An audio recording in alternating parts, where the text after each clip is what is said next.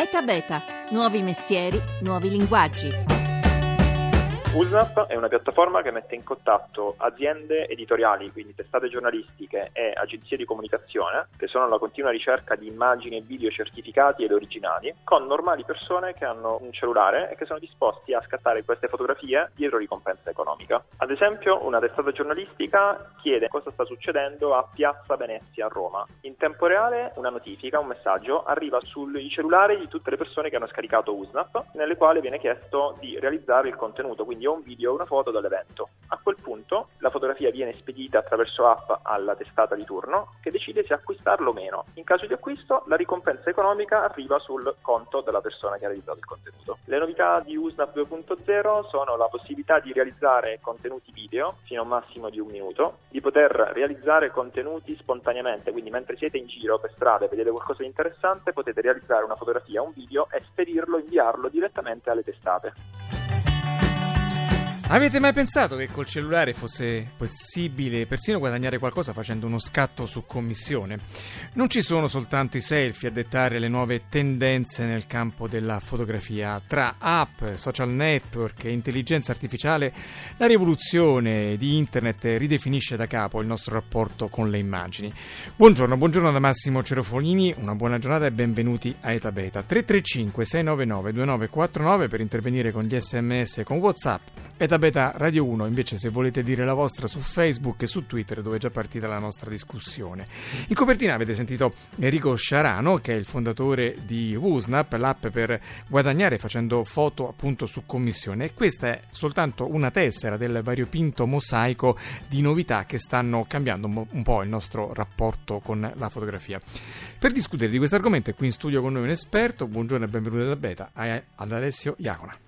Buongiorno a te e a tutti gli ascoltatori. Allora, giornalista, fotografo, mm, anche con un nutrito seguito di fan sul suo profilo Facebook, eh, insomma una grande esperienza a 360 gradi, quindi con, eh, con te, andiamoci tu che siamo colleghi, faremo un po' una panoramica oggi di tutto questo mondo in cui è difficile stare dietro, cercando di mettere in evidenza le novità. Però prima di cominciare la nostra carrellata, una domanda preliminare. Tutto questo equipaggiamento tecnologico di cui tra un attimo attimo parleremo. Come ha cambiato il nostro rapporto con l'immagine?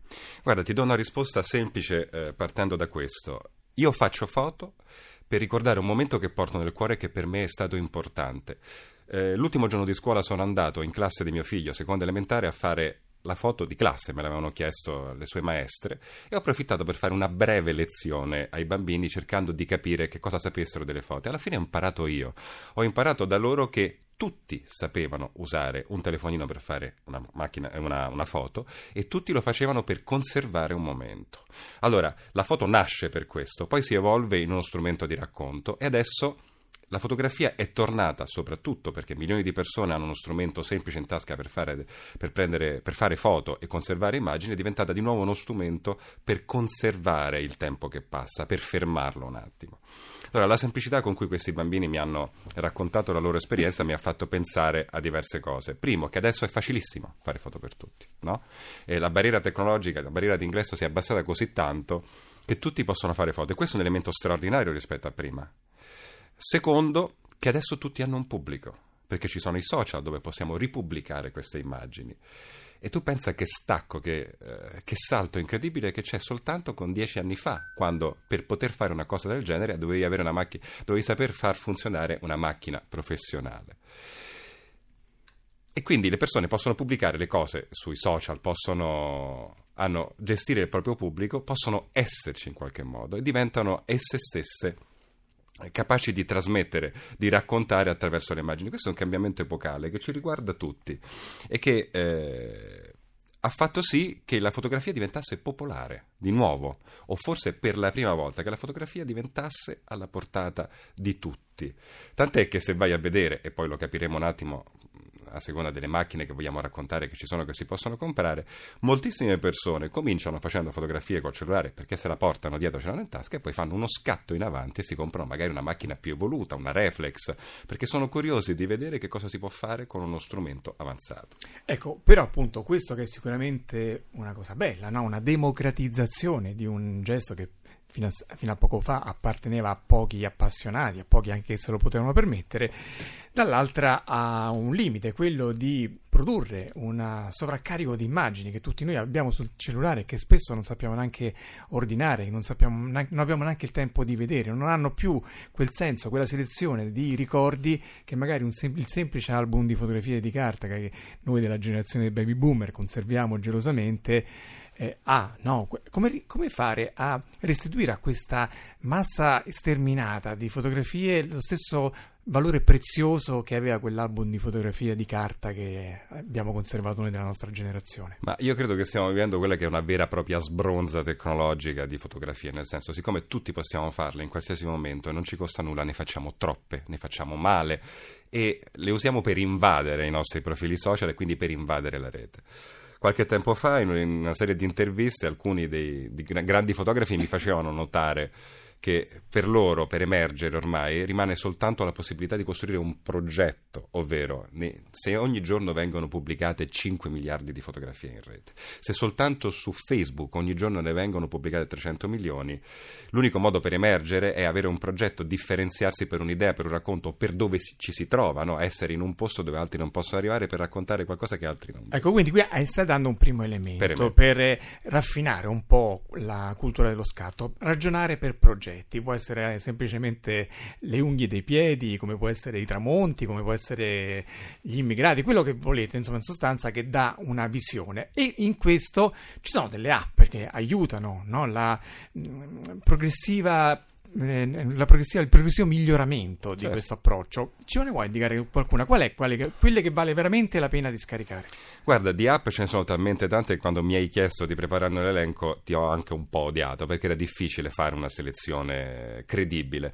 Però ce ne sono alcune che ci aiutano a capire che cosa si può fare con, con un telefono cellulare. A parte quelle residenti nei nostri strumenti, che sono quelle che fanno parte del sistema operativo, ce ne sono altre, per esempio, che portano nuove funzionalità che permettono, per esempio, di regolare regolare alcuni parametri che per i fotografi un po' più avanzati sono importanti, come l'esposizione piuttosto che l'apertura. Eh, non lo so, ci sono app, nome, sì. app come Procamera 8 che, eh, o Ipstamatic o Camera Plus, sono app differenti che si sostituiscono a quella del telefono per fare cose differenti. Procamera 8, lo dice anche il nome, dà alcune funzioni avanzate quasi da professionista. Ipstamatic è molto divertente perché ti dà, ti offre, eh, ti mette a disposizione dei filtri eh, che fanno sì che le tue foto eh, siano costruite come se fossero fatte con delle lenti o con dei speciali tipi di eh, pellicola del passato e quindi hanno un effetto magari vintage o, comunque che ricorda eh, macchine di, di, un'altra epoca. Poi ci sono anche altre ancora applicazioni come Camera Plus che ancora porta Uh, permette per esempio di mettere a fuoco un punto della, della, dell'immagine e però usare il bilanciamento del colore di un altro, che è una cosa molto avanzata e molto uh, particolare per un telefono. Poi ci sono le app che ti consentono invece di editare in quella che si chiama post produzione le foto una volta che le hai prese. E tra queste ce ne sono alcune, ce ne sono tantissime. Io personalmente uso Snapseed che è di una società software che poi è stata col tempo acquisita Come si scrive? Snapseed. Mm eh, che consente di fare tutta una serie di regolazioni avanzate, ma offre già una serie di filtri, come magari eh, i nostri ascoltatori che sono più um, uh, così, uh, avvezzi, avvezzi a usare Instagram eh, con, sanno già fare, insomma. E poi ci sono applicazioni come Touch, Retouch che per esempio consente di togliere delle cose dalle foto che tu non ci vuoi, non ci vuoi dentro perché magari sono di troppo o sono delle imperfezioni, Enlight che ti fa lavorare sulla luce, After Focus che ti fa mettere a fuoco le cose dopo che si accadono prima. E invece per quanto riguarda i modelli, cioè ovviamente uno sceglie il cellulare non solo per fare le foto, però se vuole garantirsi uno scatto di qualità Cosa Beh, deve allora, tenere allora, presente? Eh, se, se, parliamo di, di, telefoni cellulari, di smartphone, eh, la, la, fascia alta, diciamo così, di tutte le marche consente di fare delle foto di altissimo livello, già così. Anzi, vediamo un progresso del mercato verso una soluzione che forse è soltanto un disperato tentativo di mantenere il prezzo sopra gli 800 euro di certi modelli, ma che comunque dà delle possibilità in più, cioè che è quello di mettere due fotocamere stessa, sullo stesso ce- telefono cellulare che lavorano in contemporanea o comunque che si sommano l'una all'altra. Magari una fa da grandangolo oppure ha un sensore soltanto in bianco e nero. Per quanto riguarda invece le macchine fotografiche, ma i modelli ci sono dalle super economiche che in realtà hanno poco senso, perché uno adesso ha il cellulare in mano e quindi ci deve fare, cioè servono a poco, però ci sono macchine che costano 100-200 euro come la, le Sony DSC, le Coolpix della Nikon, le PowerShot della Canon, eccetera. Poi però ci sono le reflex e le reflex ti consentono di fare molto di più, sono la macchina fotografica, diciamo così, per eccellenza. E insomma lì puoi trovare delle macchine a partire da 400-500 euro. Se vuoi diventare un, un, consumatore voluto, puoi provare con quelle, no? Nikon, di, eh, Sony, eh, Canon ne fanno quante ne vuoi. Ecco, ricordiamo che per tutti i nomi che ha citato Alessio Iagona, poi noi eh, faremo in modo di farveli riascoltare sul podcast edabeta.rai.it anche su, su um, Facebook e mettere se dopo ci passi tutti questi nomi sì, con qualche link e qualche marca certo. e um, una frontiera importante di questa novità che investe spazza via le vecchie tradizioni fotografiche è la cosiddetta intelligenza artificiale perché per esempio Google lavora proprio sulla capacità di riconoscere volti, paesaggi, oggetti e definirli e classificarli e um, partendo da questa intuizione, Enrico Magli, docente di telecomunicazioni e coordinatore del progetto Toothpick del Politecnico di Torino, ha creato un sistema che traccia l'origine di ogni scatto in rete e poi permette eh, un aiuto anzi contro l'uso illegale e criminale delle foto che sono online. Sentiamo come fa.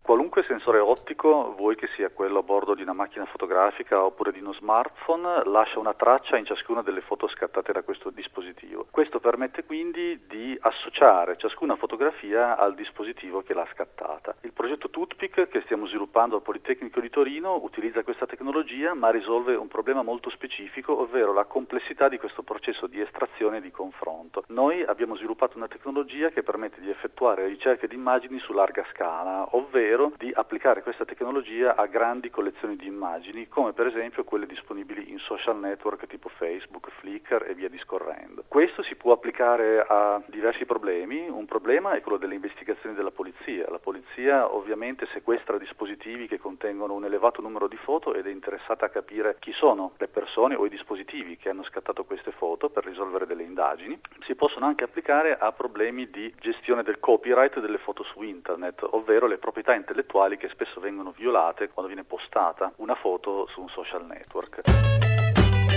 E questo è davvero un orizzonte molto interessante, quello che ci ha illustrato Enrico Magli del Politecnico di Torino con il progetto Toothpick. Alessio Giacona, tu di recente sei stato a Zurigo a vedere i laboratori con cui Google proprio imposta questi algoritmi per riconoscere l'immagine. Che impressione ti sei fatto?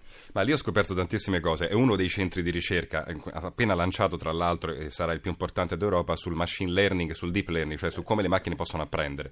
Nel caso delle foto è interessantissimo perché è soltanto una branca di studio di quelle che ha Google Google e ci dice questo. Tu all'inizio hai detto con tutti questi miliardi di foto come facciamo a orientarci? Ecco, eh, ci sono le grandi aziende della rete come Facebook e Google per esempio che stanno lavorando affinché siano le macchine a farlo per noi, aiutare ad orientarci in questo mare incredibile, enorme di immagini che ci stanno soverchiando. Come? Quindi Imparando a riconoscerle. Dire, eh, quindi potremmo dire seleziona le foto di Alessio Iacona con eh, la maglietta bianca e lui automaticamente ti prenderà tutte Stiamo queste. arrivando a questo, cioè mm. oggi puoi fare una ricerca su Google Foto dicendo gatto e ti dà tutte le immagini del gatto, che è una cosa che sembra banale, ma per una macchina è una roba incredibile. Ecco. E a proposito di Facebook, eh, hai detto prima i social network, che è il pubblico che noi possiamo creare ogni momento per dare alle nostre foto una vita ulteriore con i nostri amici e con le persone che, sono, che ci seguono sui social network.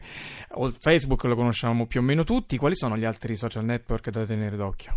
Allora, come ti dicevo prima, su Facebook vengono pubblicate 300 milioni di foto ogni giorno, quindi comunque è il primo dei social network su cui pubblicare foto. Poi c'è anche Tumblr che è considerato un social network, anche quello è un social network di, si viene detto di microblogging, cioè dove si possono mettere dei post eccetera e dove moltissime persone aprono dei profili soltanto per pubblicare immagini e ha 555 milioni di utenti attivi. Poi c'è Instagram con i suoi 400 milioni che è in continua crescita, che non a caso è stato comprato da, da Facebook, da, da Zuckerberg, che è comunque un luogo dove la gente condivide immagini in un modo molto particolare, dove ha molti filtri, dove si crea creato una community fortissima. Poi c'è Twitter, che è un altro luogo di grande rilancio, con i suoi 320 milioni di utenti. E poi c'è Pinterest, che è un sito molto particolare, dedicato e molto praticato da chi eh, pubblica o deve rilanciare o vuole scoprire contenuti che riguardano, eh, di immagini che riguardano il fashion. Eh, I social network non sono più ormai tantissimi dove trovare le foto, ce ne sono alcuni che sono come al solito devi essere dove sono le persone, quindi quelli più popolati sono anche quelli più adatti. Ce n'era uno storicamente che era tecnicamente quello migliore per pubblicare foto e per condividerle, che esiste tuttora di Yahoo, che si chiama Flickr, ma non lo trovo in nessuna classifica, quindi non ti so dire quanti utenti abbia, ma sicuramente non è più rilevante, pure è stato il primo e per anni anche l'unico. Quindi sì, i social network ci sono, sono tanti, alcuni sono dedicati, ma in realtà è importante essere dove sono gli altri. Bene, Alessio Iagona, giornalista, fotografo, tra l'altro le fotografie della nostra redazione che abbiamo su Facebook sono scattate da lui, che ringraziamo, grazie per questa panoramica che ci hai fatto sul mondo della fotografia digitale. Grazie a voi. E grazie alla squadra di oggi che ha fatto la puntata, firma Stefano Siani il coordinamento tecnico, Laura Nerozzi in redazione, grazie a Rita Mari per la collaborazione e la regia di Paola De Gaudio. E da beta.rai.it il sito per ascoltare questa e le altre puntate. Seguiteci su Facebook dove metteremo tutti i modelli che ha citato Alessio Iagona, su Twitter, ogni giorno tante notizie sul mondo che nova, ora GR, poi live da Massimo Cerofolini. Buona giornata. Bye.